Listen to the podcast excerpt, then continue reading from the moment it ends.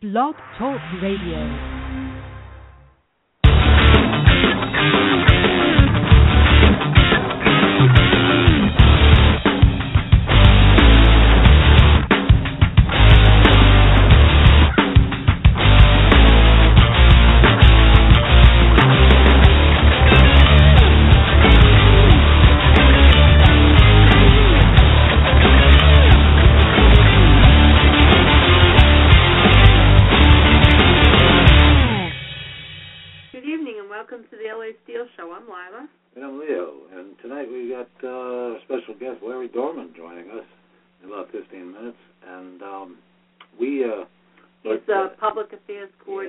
For the AFSCME Union. He's been with us in New Britain, Connecticut. as our special guest and spokesman uh, for the union, and um, we. Uh, uh, of course, tonight is our union issues tonight. Now uh, we got a, a first. A first. Uh, um, oh man, I can't talk tonight. Our first article that I'm going to read is on the Trans-Pacific Partnership. And although it sounds really nice, it isn't good for workers. It's bad news for workers. Bad, bad news. The only partnership it is for uh, corporations. And where's the media on the TTP? They haven't said a They- word. Yeah, they, they don't say anything. Over at Campaign for America's Future, Dave Johnson takes a look at the secret negotiations on the Trans Pacific Partnership, a potentially very dangerous piece of legislation that could have devastating effects on working families. Excuse me. He notes that uh, corporate owned media is engaging in almost a total blackout on the story, failing once again to represent the people and allowing extreme corporate interests the freedom to run roughshod over workers in the United States and abroad. The secret TPP negotiations resumed this week, this time in Washington. TPP is a massive agreement that sets up new rules for over 40% of the global economy. It will have a profound effect on, on our jobs, our standard of living now and in the future, and our ability to make a living as a country. Oddly, though, as of Monday morning, you have to read about it in the Japan Times because few to no U.S. media outlets are covering it. In spite of the lack of American media coverage of this tremendously important agreement, representatives of labor, environmental, farm, family farm, consumer, internet freedom, public health, faith and human rights, and community organizations held a rally on Monday outside the office of the U.S. Trade Representative. These organizations represent stakeholders from all countries that are denied a seat at the TPP negotiating table. Johnson includes a lot more about the negotiations in the media, media blackout. Let me go to this full article. Here we go. What's really frightening about this article too is that not this article so much, but the, the whole concept is that um, it, it it's it's so pro corporate and so anti worker. It, it's just it's just a you know disgusting. And and Obama wants this thing. He wants to push it through, fast track it, so that all of his uh, corporate buddies, okay, Are well uh, taken uh, care are, of. are well taken care of before he leaves office. Okay, and this is a sickening thing because it's going to destroy, absolutely destroy. That's country. why he was thrilled with what happened in the election. Yeah, when the Republicans won the election, Republicans are for this because the Republicans are for big business, you know, and uh, it's just it's just an absolute nightmare. And know, down he the was really happy that we have a Republican majority because he's a warmonger, yeah, and they support that as well. Yeah. So it's, there's nothing democratic about he's a corporate whore and a warmonger. You know, you're dealing with, you're dealing with a really, really nasty guy. Well, here's what the Japan Times reported in TPP talks get back underway in Washington. Chief chief negoti- negotiators from 12 countries involved in the Trans-Pacific Partnership Initiative resumed negotiations in Washington after their leaders reaffirmed last month that they will conclude an agreement as soon as possible. Here are a few stories about the media blackout of this important treaty, all in the non corporate media. Common Dreams, as TPP opposition source, corporate media blackout deafening. Media Matters study. Media leaves viewers in the dark about the Trans Pacific Partnership. Nation of Change mainstream media blackout of the Trans Pacific Trade Agreement, Project Censored 2013 news that didn't make the news, number three, Trans Pacific Partnership threatens the regime of corporate global governance, Credo Petition from February, tell the media it's time to expose the TPP. At today's rally in Washington, George Kohl, Senior Director of Communication Workers of America, said, We believe in trade. We are fighting against old trade policy that literally guarantees corporate profits at the expense of working families in all nations. In the weeks ahead, we will mobilize like never before against fast track authorizing legislation in the TPP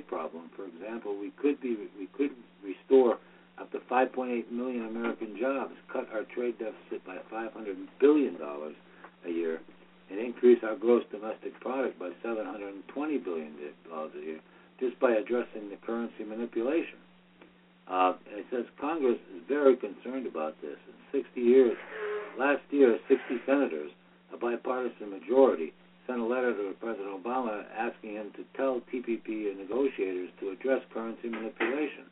Also last year, a bipartisan majority, 230 members of the U.S. House, sent a letter to President Obama saying they want him to tell TPP negotiators to address currency manipulation.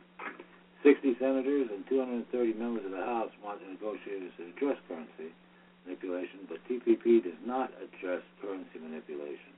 What else do you need to know about the negotiating process and respect for democracy and national sovereignty? All right now, this is this is simply amazing, and, I, and in the next five minutes, I just want to I just want to play this uh, um, media blackout uh, video here. It just kind of tells you what's going on. Only a couple minutes.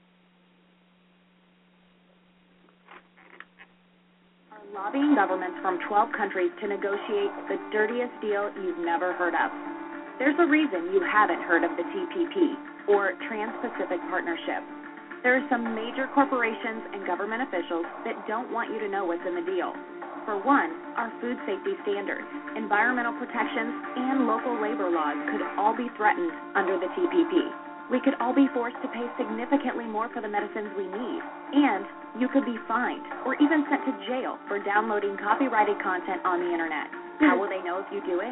Because your internet service providers could be required to watch your online activity. But that's not even the scariest part. The TPP gives corporations the power to sue our government in secret form tribunals over any law or regulation they claim affects their expected future profits. Don't believe it? It's already happening. Recently, after Canada said U.S. big pharma corporation Eli Lilly's drug price raising patents were not legit, the firm sued the Canadian taxpayers for a staggering half a billion dollars. And now billions of dollars are being demanded from Germany after it decided to phase out nuclear power following the Fukushima disaster and improve environmental standards for coal fired electric plants. Philip Morris and Chevron are in on the game too, raiding taxpayer dollars and trying to reverse crucial policies we all rely on. Thankfully, not everyone is willing to sign on the dotted line just yet. In fact, most government officials still have no idea what they're even signing on to, for good reason. So far, Democrats and Republicans in the House of Representatives have united against fast tracking the TPP. But there is a mighty corporate lobby that wants to make sure the deal is signed and railroaded quickly through Congress before we know about the damage it will cause us. We must get our senators and representatives to stop fast track. Here's the deal. Without a strong public outcry, politicians will only hear the concerns of multinational corporations. And once the TPP is signed, it's here forever. There's no expiration date and no separation clause. This dirty deal has been deliberately branded as a free trade agreement. It is anything but free for people like you and me. And it's not really about trade. It could cost us our internet freedom, labor rights, access to affordable medicine, the safety of our food, and protections that keep our water and air clean. Nobody wants to be stuck with a backroom deal we don't want and never voted for. Find out more. Speak up and spread the word and go to stopfasttrack.com or exposethetpp.org. Okay, and um, and it's really frightening, folks. It, it really is. You know, that we can be allowed to do this. Happen. Well, anyway, um, we're going to bring up. Uh, I'm going to dial uh, Larry here in just one minute, and uh, maybe we maybe Larry has an idea of what the can let us know what the unions are doing to oppose that. I wonder what they are. I mean, they have it in the AFL, and I'm sure they're opposing it. It's just a matter of, uh, you know. So let's see if we can. Uh, see if we can get Larry here.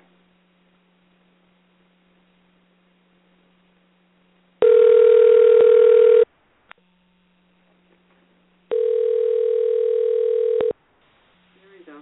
Isn't it This Trans-Pacific Partnership.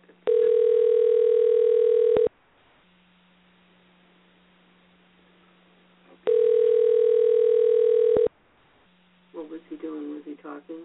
Oh, he's have just a- having. You've reached the voicemail of Larry Dorman, Council for Public Affairs. Please leave your name, number, and a brief message, and I'll get back to you as soon as possible. Thanks. At the tone, please record your message. When you have finished recording, you may hang up or press 1 for more options.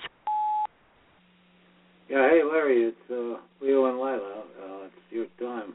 We'll give Um, him a call back in about five minutes. If you'd like to give us a call uh, when you're free, it's at six four six nine one five nine five zero five.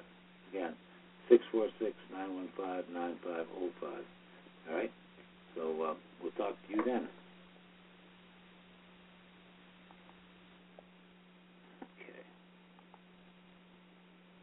Right. And uh, I'm sure he'll be calling us in. He's Mhm. done this before. He just got tied up. But uh, let me see here. Uh, while we're we're waiting for Larry. Was, Yeah, I and we plan to ask him about this Trans-Pacific Partnership. Let's let's talk a little bit more about um, three ways to raise wages.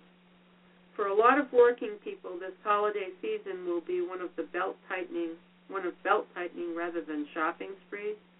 Let's face it, our wages just aren't keeping up with the way they used to. Here's a fact. The average income for the least rich, 90% of us, has been flat since the 1970s. Although people are working more hours, not a recipe for holiday bu- for a holiday buying bonanza, that's for sure. You know, wages don't you don't get a raise, you barely keep up. The answer isn't to cut back even more, it's to raise wages. One sure way to put more money in consumers' pockets and place upward pressure on pay is by raising the minimum wage, a sorely needed move that is stymied in Congress. Of those 20 states and as many localities have raised it in the past two years. But that's not the only way. Let's look at three Hey, other paths to raising wages. Hello?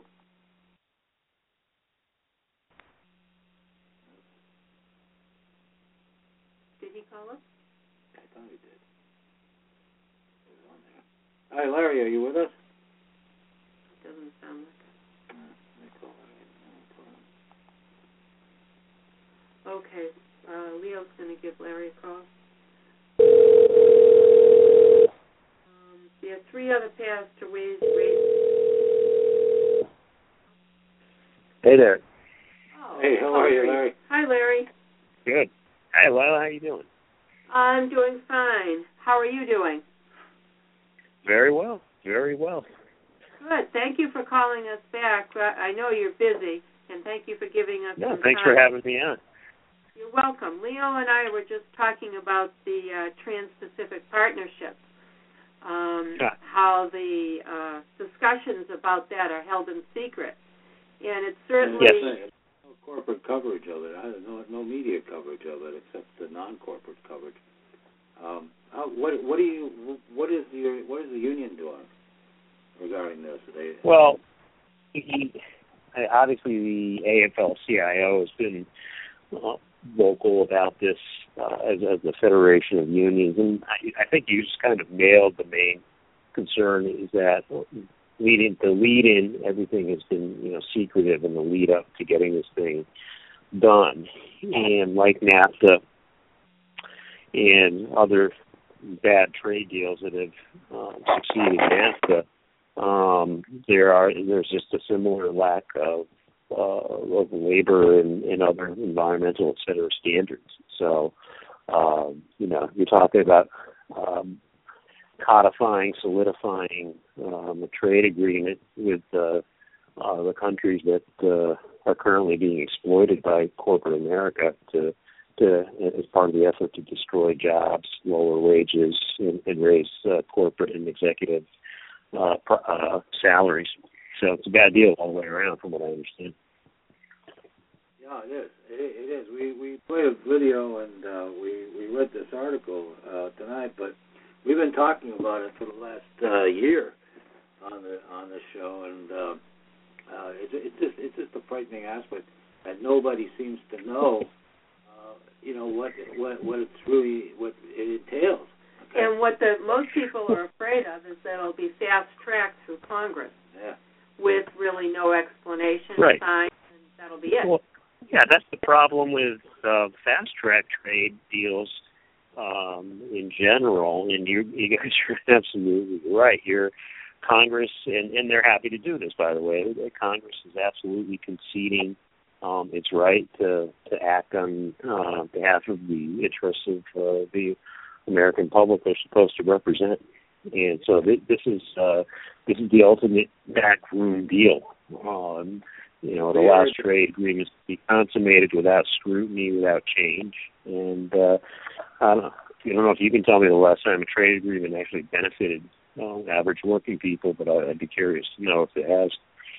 Oh, uh, free trade never did, and uh, I mean we lost three million three million industrial jobs over that and more. And and this Um, the but- Right. Trans-Pacific partnership isn't even really about trade.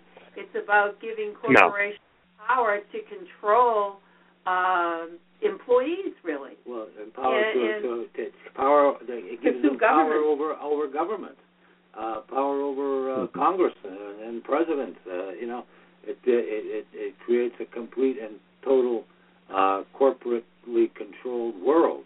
You know, so a, if, a new world order, if you will. If a corporation not that we don't have that, not that we don't have that now, but yeah, you're right. It would make it worse. It's a it's a it's a kleptocracy and a corp uh, corporatocracy. A corporatocracy, yeah. If if a, uh, if a if yeah. a corporation doesn't care for uh, the environmental laws in a country because it's infringing on their right to make money, they just sue. Yeah. Oh yeah. Yeah, it's it's a it's a frightening concept, uh, a frightening treaty. They challenge any. They'll be able to challenge anything that gets in a way, in the way of their corporate greed. Yeah, and win because yeah. it's all in the treaty.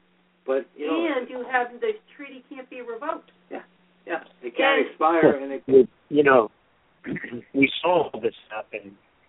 I mean, unfortunately, nobody's listening to us. I mean, we saw this play out with NAFTA. You've got unregulated trucks yeah. um, flying over the American um, freeways because of NAFTA, because it would be an impediment to trade to actually regulate commerce the way it's regulated within this country to the extent that it is. Um, you have vegetables um, that are grown with pesticides um, that, again, are that that environmental protection law that you're talking about. You know, that's viewed as an impediment to trade. You can't force um, Mexico to clean up the growing um, practices they use to uh, when planting and growing um, produce. Uh, so you know, this is what we predicted would happen, and it keeps happening. And, and the worst part about it, like you said, is that now it's all done in, in secret. Yeah, uh, terrible. And you and, and you know these countries, uh, you know, China obviously huge polluter, for example. Um, now you give them the ability to, um, you know, you, you give them the ability to say, listen, any any effort to clean up environmental standards um, is a trade barrier. Um, it, then you know again, uh, the multinational corporation gain that much more of an unfair advantage. Um, this deal, you know what, guys, this deal fast track leg, and I'm glad you used that phrase, fast track legislation. It simply allows, in my mind, it just it, it allows the, these corporate power brokers to shape trade deals to, totally to their advantage, and it totally shields the details um, from the public, from the policy experts and analysts, from the press. Uh, it, it's horrible all the way around. Yeah. Well, we we we are. Um, I was in a good mood. Had to get help. Uh, at least at least a few months ago, uh, that uh, the the the whole the, the the corporations right now are, are, are pressuring Obama, okay, and the Congress, but especially Obama, okay, to put this through because they it's they they feel it's the last chance. It's the last chance for them to get it through, all right? Because uh, because he is so bought and sold by the by by the power brokers, by the by Goldman Sachs and so on and so so forth, the major bankers. Now, one of the one of the key things that they never put into the uh, agreement, the trade agreement, was any mention about currency manipulation. All right, and with the currency mm-hmm. manipulation uh, that's allowed, all right, uh, we're losing billions upon billions of dollars every year, hundreds of billions of dollars, okay, through currency manip- uh, manipulation. And there's nothing in this treaty to uh, prevent to prevent that. All right, uh, and all these all these uh, banksters uh, can can can play around with currency uh, till the cows come home, and then expect us to bail them out. All right, and that's the other thing that's in that TTP uh, TPP uh, policy is that uh, you know we have to. Uh, w- I mean, the taxpayer now has got to is, is basically has to insure the bankers. All right, uh, you know, uh, it, it's it's a it's an absolute frightening concept. And we're not only insuring bankers on this end, this side of the world, but on the other side of the world. You know. Um, well, yeah. The one, you know, some of the bad things my from research and uh, materials that I've looked at. Um, you just addressed some of them. Um, Congress can't fast track means that Congress can't amend a trade deal, no matter how um, problematic some of the provisions are. Um, you just eloquently said the um, what's been currently drafted. And you're absolutely right, guys. It doesn't require the trade agreements to um, do anything to address currency manipulation. So that that's silent, it's silent on that. Um, it doesn't um, allow for buy American policies. You know, recognize like buy American policies uh, that people like Chris Murphy are trying to put through. Um, wouldn't uh, that that wouldn't uh, those policies would be null and void. Um, you know, um, I've read that it also, you know, this is how bad the fast track stuff is. Um, it would it would it would preclude or interfere with the ability of governments uh, in terms of um, providing affordable life saving medicines because again, those are going to get in the way of the profit motive. Um, so you know, it, it's just the further we're marching further down that road toward you know, identifying the countries where you can offshore production because those countries have, you know, weak labor and environmental laws and enforcement. It's it's just the low road. You're taking the low road. And um, I saw something from the National AFL-CIO that said the uh, to date, you know, fast track trade policies have cost more than one million jobs and closed down something like sixty thousand factories in this country. So you know, uh, it's it's pretty easy to see and obvious to see who's behind this and why they want it. Oh, that, that's, that's staggering. it's, it's yeah, that's really yeah. really staggering, and there'll be no recovery from that, Larry. No. I don't know how people will recover their lives when they. um I mean, a million. They don't. Uh, A million jobs. The the answer, Lila, unfortunately, is they don't. You know, these workers go in a downward spiral. You've taken away their income, you know, their means of providing for themselves and their families. Um, they have to go on uh, social welfare programs to the extent that they exist in certain states. So, you know, it's that downward spiral that um, that, that it just continues the downward spiral, and that's why you know we've had this discussion a lot. The, the other negative, one of the other negative impacts is that it, it isolates public employees the, the last sector of workers who have decent jobs, um, rights on the job, decent pay and benefits uh, through their union. So you know, um, it's no secret that private sector union membership has declined dramatically, um, in large part because of these trade policies, and that's left the public sector very much isolated. So that you know, um, that's why we're seeing more successful, more and more uh, successful attacks on public sector unions as the private sector goes under. That's staggering. I, it, it's so staggering that, that uh, I. I- I one can't- thing before we Mm, before before we go tonight, I wanted to ask you, um, how you know because you we represent uh, you know the, the unions represent the uh, um, uh, the police police forces around the country, and I'm I'm wondering if you've had any feedback uh, from uh, municipal unions, uh, police unions, the state and uh, and municipal, um, regarding this uh, the, these uh, grand jury um, uh, these grand juries that have let these uh, this these excessive force and murders uh, go un, unpunished, you know, or even uh, well, the people in Ferguson uh, and well, the especially Gardner. the one in Staten Island. Yeah, And the one in that, Gardner. Uh, Gardner was unbelievable. Eric Garner. Yep. What's your opinion of that? Uh, what kind of feedback have you gotten from your Yeah. unions and things on that, or have you gotten any at all? Obviously, um, unions have people on both sides, but I'm just uh, Thank you for you know thank you for thank you for pointing that out. Um, you know it's um, it is a difficult situation in that um, you know my take on it is uh, I, clearly it, it's very difficult to say that um, justice was rendered in, in, in any of these tragedies. Um, that said, I also don't I don't like to see um, criminal behavior. I certainly don't want to see looting and um, right. the like taking place.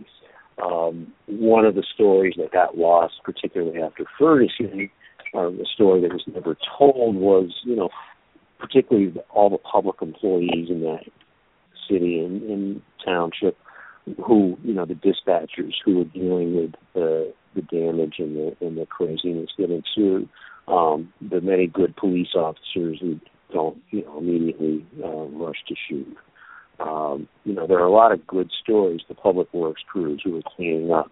You know, we forget the fact that this stuff has these tragedies and the fallout from these tragedies have an impact on the communities and, and on, on decent people who are trying to earn a living. And um, public employees are going to help rebuild that community, and that story doesn't get told. But I will be absolutely, you are absolutely correct, Lila. There have been, um, I've seen both sides of the issue. Um, obviously, um, I think AFSCME members uh, are are horrified by what's been going on. But then we also have members who work in public safety who uh, feel that um, people in the public safety sector are being unfairly maligned because of the actions of a, of a few. So it's a very sensitive and difficult time. I think that's very true. But I, I the one thing that that so so inflamed it wasn't so much the Michael Brown Ferguson issue as it was the um, Staten Island Eric Garner. Uh, uh, uh, Garner. Issue. Yep. Yeah. That blew my mind when I saw that. You know, it, it just right. did. Yeah. So it must have. It must have. You must have uh, been stunned at it as well. You know, to see what happened there, right. and, and trying to trying to figure out why um, they let him go. You know, have you have you have you heard anything more on why they did, or?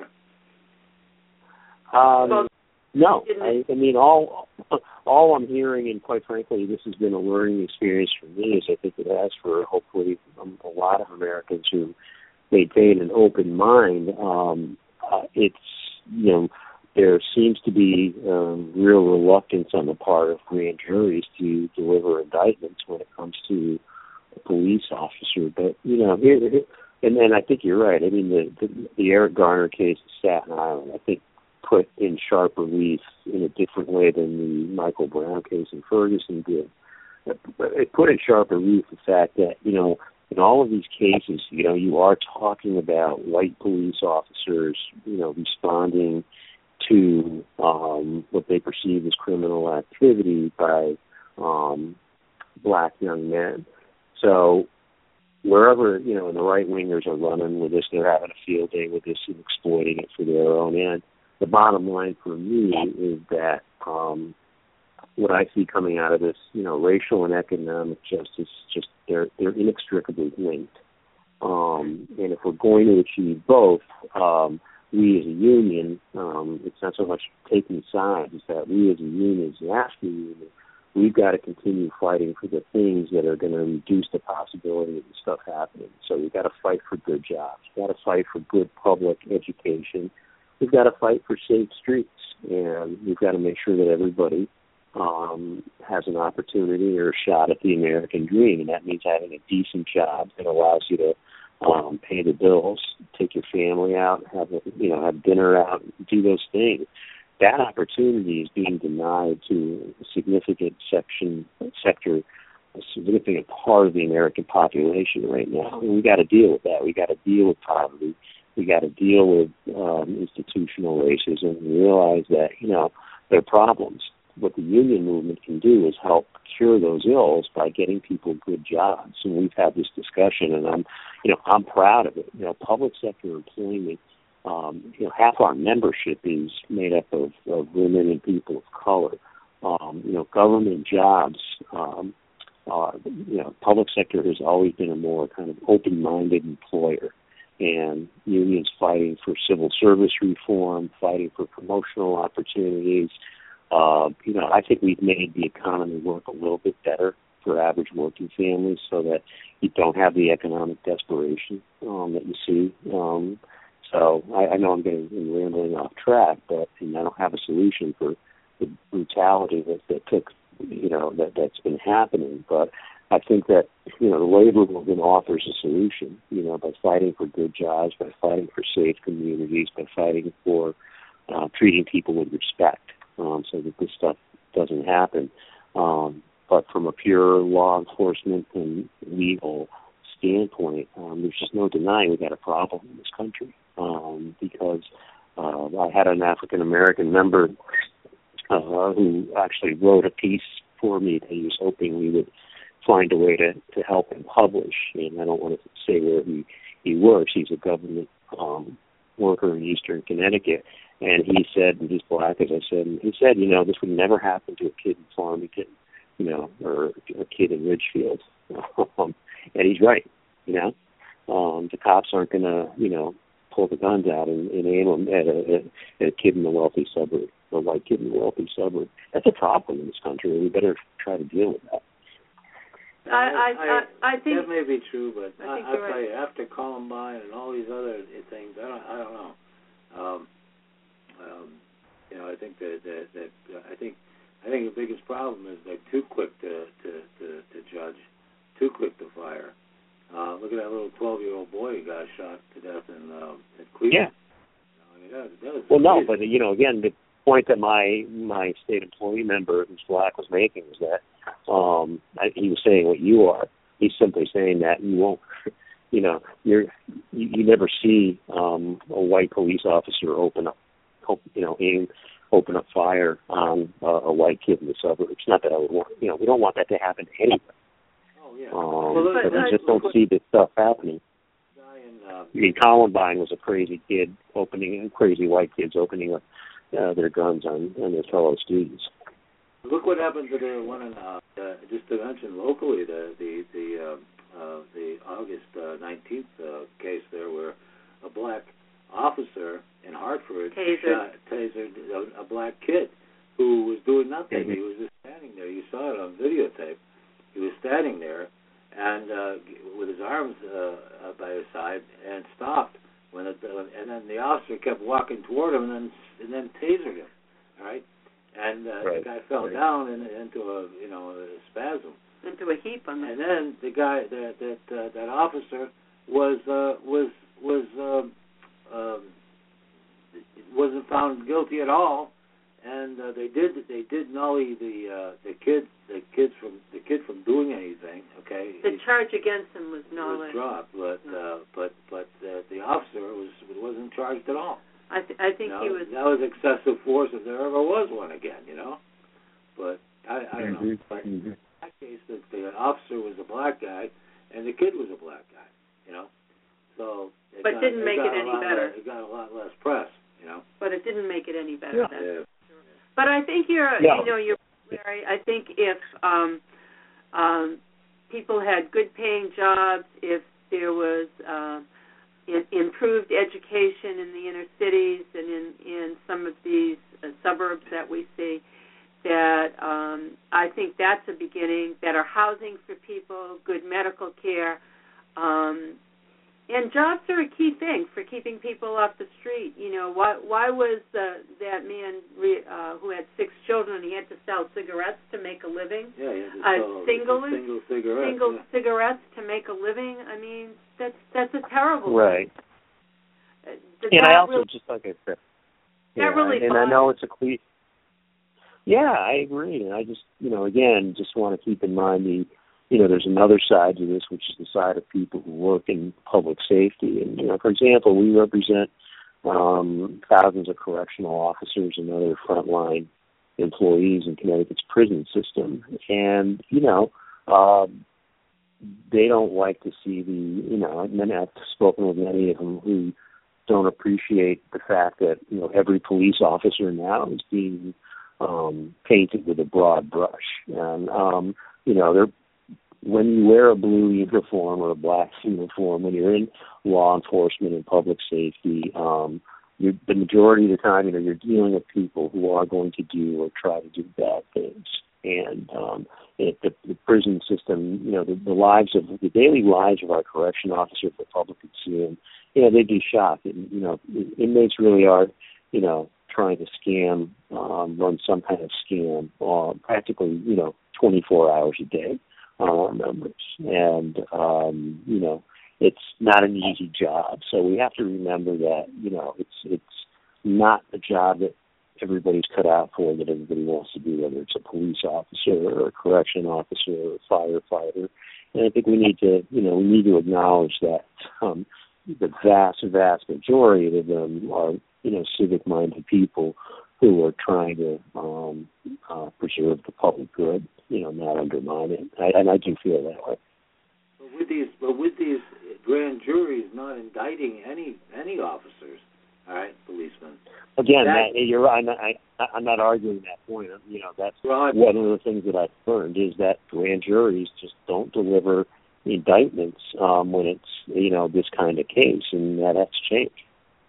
Well, I think so, and I they're just they're just giving a broad brush to to to uh, all policemen, regardless whether they're good, bad, or indifferent. You know, and I think that's yeah. The other thing I want to, yeah, the, and the other thing that I've been to wanted to say to you guys, is I think you're be open minded about this message, is that um, this is and this pertains more to you know, I, this was sitting in my mind when I watched the uh, this the you know the rioting and the looting that the media and Fox made such uh, a big deal out of it. And I understand it was newsworthy, but um, and I know this doesn't have anything to do with um, what you're asking me, but I got to say it. Uh, I wish the media um, had spent a fraction of the time covering um, the way corporate America has looted um, workers' futures, um, as they have uh, covering the uh, response in Ferguson and Staten Island. Um, you know, if you want to talk about looting, the the real looting that goes on on a daily basis is you know corporate America stealing money from uh, American workers, destroying American workers' lives. You know that to me is the real looting that's happening in this country, and the media doesn't cover it. So they love bringing their cameras to Ferguson. They love bringing the cameras to New York City and showing people um, behaving often poorly, you know, under duress. Um, where are they when Wall Street is, is looting um, the, the futures of you know, hundreds of thousands of American workers? They're nowhere to be found. And I know that No. has nothing to do with those two cases, but that's how I feel. But you're you're absolutely right. I will Oh, we agree agree with you a hundred percent. And that's why the media doesn't co- cover things like the Trans-Pacific Partnership. They just don't Right. cover it. Yeah, That's the Yeah. of America. Yeah, there's looting that goes on every day in this country, but it's not, you know, it's not black on black. It's not, you know, it's not in Ferguson. It's not in Staten Island. It's not in New Haven or Hartford. You know, it's on Wall Street and it's in the halls of Congress where um, they're stealing and destroying workers' lives every day. And uh, that's like you guys said. You know, where, where's the coverage when it comes to that? I just uh, wanted to mention that uh, Leo and I do feel that um, that the police generally do a really good job, and correction officers do a really good job, and those are jobs Yeah. that not that not all of us can do. And um, Exactly. I Exactly. well, Um, look, there needs to be there need to be repercussions when police uh, uh, um, misbehave, and you know that's like I said, it's um, the, the system is not working at least in these two cases, um, and we got to fix that. But um, you know, as a labor movement, we're trying to do what we can do, which is to make sure people have decent jobs and you know are less inclined to have to be forced to you know go out on the black market and do things that end up uh, putting them in confrontation with the law. That's right. I, I think you're absolutely right, and I think if we could move more to, in that direction, it would be a much better, much better country. Last word. Uh, Yeah, you is there any really good news out there? Anything we should be looking forward to uh, this new year? Or before the holiday, Uh, or the Well, you know, yeah, there. I mean, there is, and again, it doesn't get publicized, but um, you know, I'm I'm really I'm really touched. I, it's just a small story, but um, you know, I went to our, our town of Vernon, you know, East Area River near Manchester. Our public, we have a great public works crew. Guys work their butts off, and they um, they donated thousand dollars to uh, the Hockanum Valley Community Council, which feeds um, over a thousand people in Vernon and Tolland, and um, we have uh, a group of small. Uh, we have some small unions uh, all over the state, but we have a group of school secretaries and uh, computer technicians um, down in Essex and Deep River, some you know, pretty wealthy towns on the Connecticut shoreline. Um, we have a union with only 20 members, and they donated $500 to the local soup kitchen, which again, in these affluent communities, is feed, that soup kitchen is feeding um, 700 people, often people who are ashamed to go to the church and be seen, you know, asking for a meal. So I, I think the story is that we have um, our labor movement and, and society at large, I hope, but we have so many members doing really good things and not looking for um, anything other than they know that this is the right thing to do and that they're a little better off than their um, many of the people in their communities and they're trying to do something about it. And that just that really inspires me. We just shouldn't forget that as, as we head into the holidays. So if we can do something, um, uh, you know, if we can all commit to some act of kindness, uh, of, of charity, um, I think it makes us feel better about ourselves and, and gives us a little sense of hope. And um, I'm just proud we have a lot of union members doing that. You guys are doing it with this show. You know, if everybody did a little bit of something to make a difference and to awaken people um, uh, about the good things we stand for, I think we, we'll be in better shape. Well, thank you, Harry, and um, you know, you you definitely are out there doing the banging the banging the. Uh, You're right in the trenches banging, doing banging, it all. Banging the drums, and uh, yeah, it's an honor. I got I got folks like you uh, supporting us and fighting for us and carrying the word. So we'll keep it up. But there's a lot of good things happening out there, and um, it's it's not all dismal. So we we we keep looking for it and trying to trying to. Yep. So, but in the meantime, like, we got to bust some stones. we wish you a uh, very Merry Christmas there, and uh, everybody you too. at Council Four. I will relay that to Sal and everybody, and uh, I'll look forward to talking to you guys. I hope you have a wonderful Christmas and a good New Year, and uh, we keep up this fight for justice. It's the right thing to do. We'll talk to you the first of the year, okay? All right. Take, take talk to you next year. Bye, Lila. January. All right, Larry. January, my gosh. See you guys. Be well. Good night. Right, bye-bye. That was Larry Dorman, Public Affairs Coordinator for AFSCME Council 4 out of New Britain, Connecticut. Um, we were talking to him about the Trans-Pacific Partnership and about the recent uh, problems within Ferguson, Missouri, and um, Gardner, and Hempstead, New York, with the Gardner case. And he's absolutely right. You know, if uh, people had better jobs uh, and there uh, would be less stress in a lot of these communities oh, yeah. that have suffered these problems. And you know, maybe the media, is a good point he made, should pay pay more attention to corporate looting. Oh yeah. Well, huh.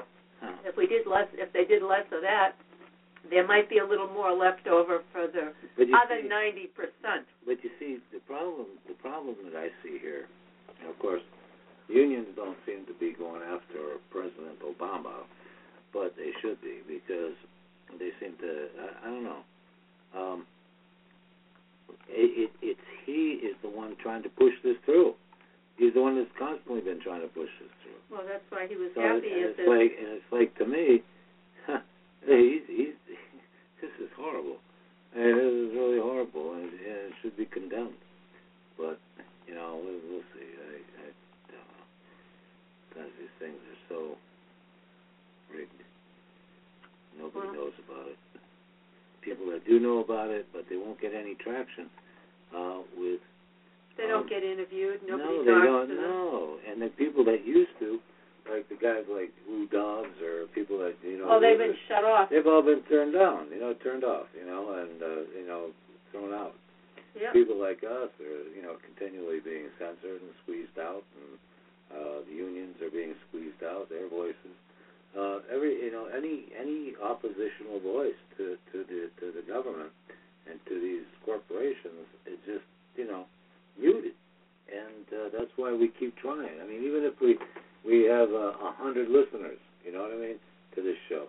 That's a hundred people that heard this. You know what I mean? Mm-hmm. You know, and, and, and it's a if we thousands and thousands and thousands that people know and at least they understand. But I mean, here's a, here's an example of, of of the apathy that sets in here. I mean, this this last uh, midterm election, mm-hmm. there was less than 50% of the people of the voters voted, less than 50 nationwide. Really? Yeah, nationwide, less less than that. It was only like a, a less than a third, uh, almost about a third of the actual voters. Because people feel their vote doesn't matter. That's but why. midterm elections oftentimes are are low turnouts anyway. But how much did you feel that your vote mattered? My vote, I don't know. At least I didn't get uh, Tom Foley, and uh, that guy scared the pants off of me. Mm-hmm.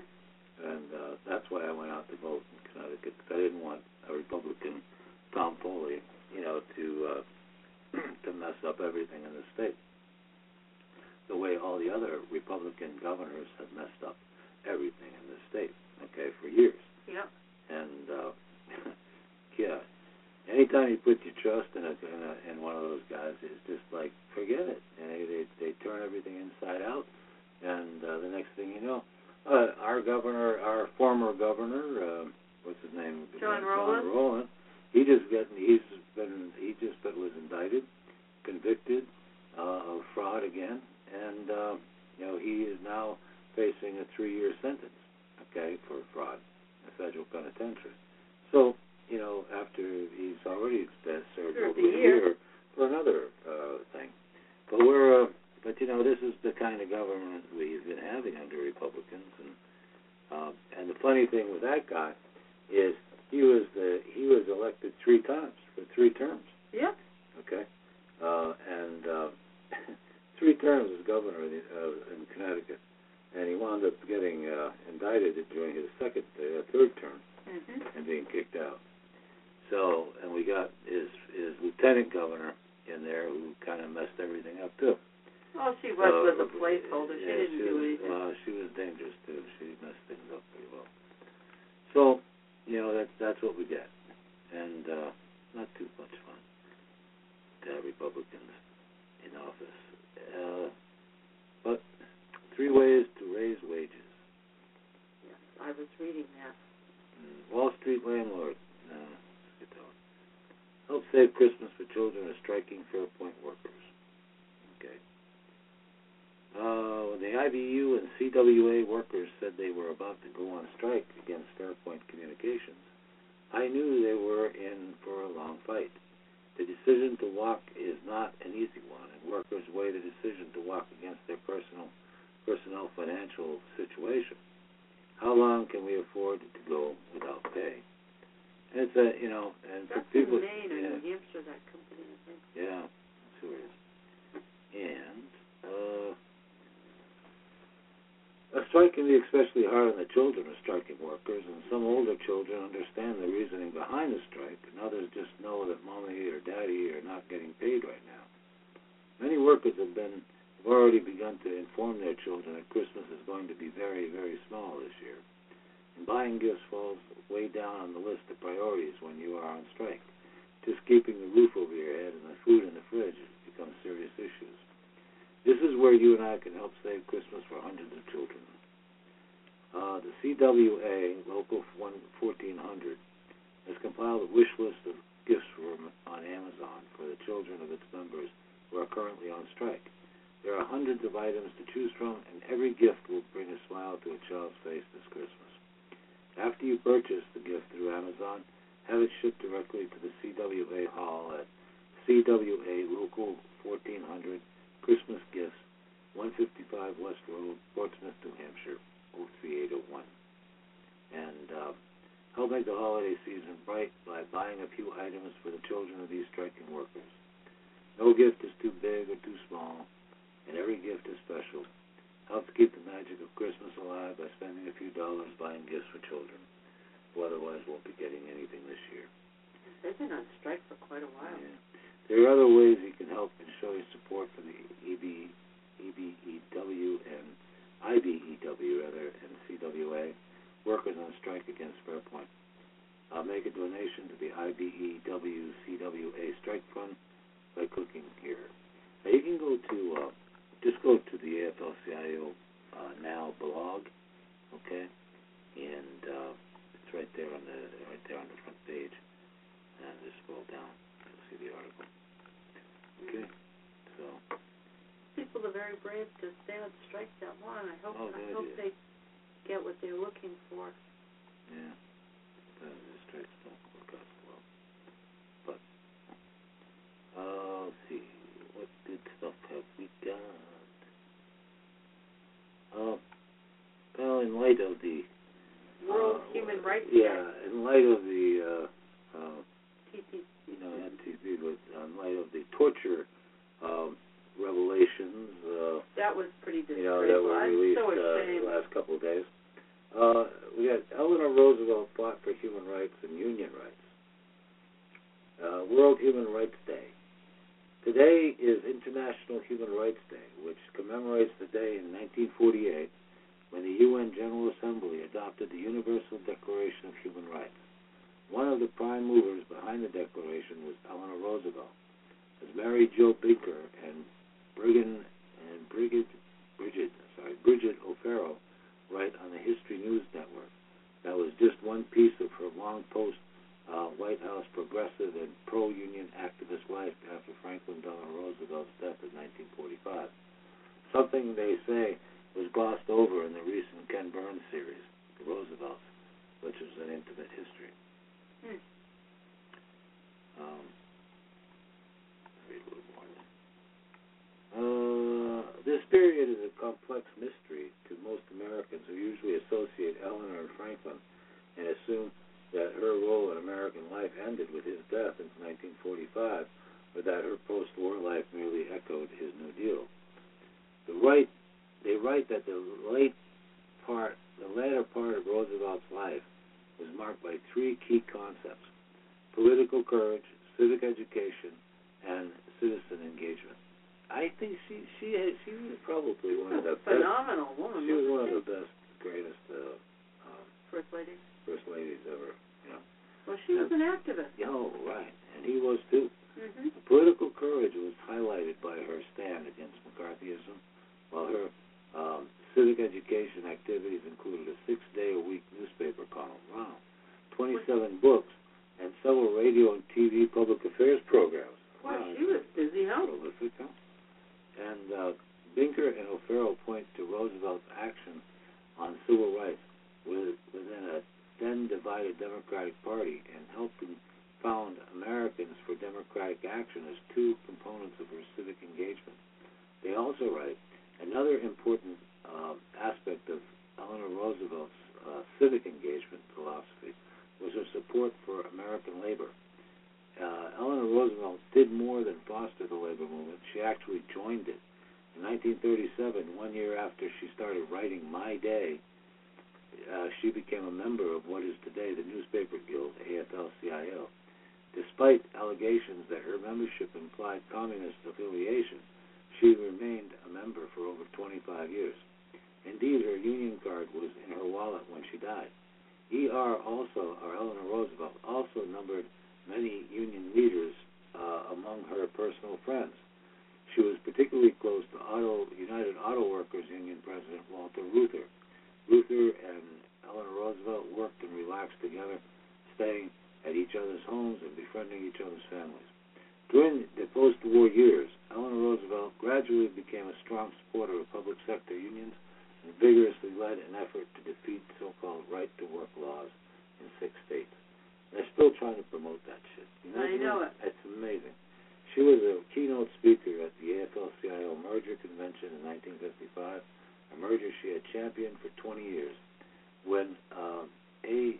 Philip uh, Randolph, president of the Brotherhood of Sleeping Car Porters, uh, asked her to join the National Farm Labor Advisory Committee in 1959, despite feeling held, she agreed.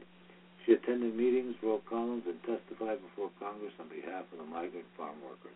An amazing woman, huh? Yep. Yep, amazing, amazing woman. That's Eleanor Roosevelt. If you want to read more about that, please go to the AFL-CIO blog. And we thank everybody for World Human Rights Day. That's being And remember today. Eleanor Roosevelt and all that she did. yes, yes, please do. An amazing woman. Yeah. And we're right to the end of our show, and I thank you for being with us. Yep. And, and, uh, and I believe we're going to have a show tomorrow night, uh, Transdimensional Radio. And uh, join us tomorrow. Good All night. Right. Good night. Everybody. Good night, folks, and have a great weekend.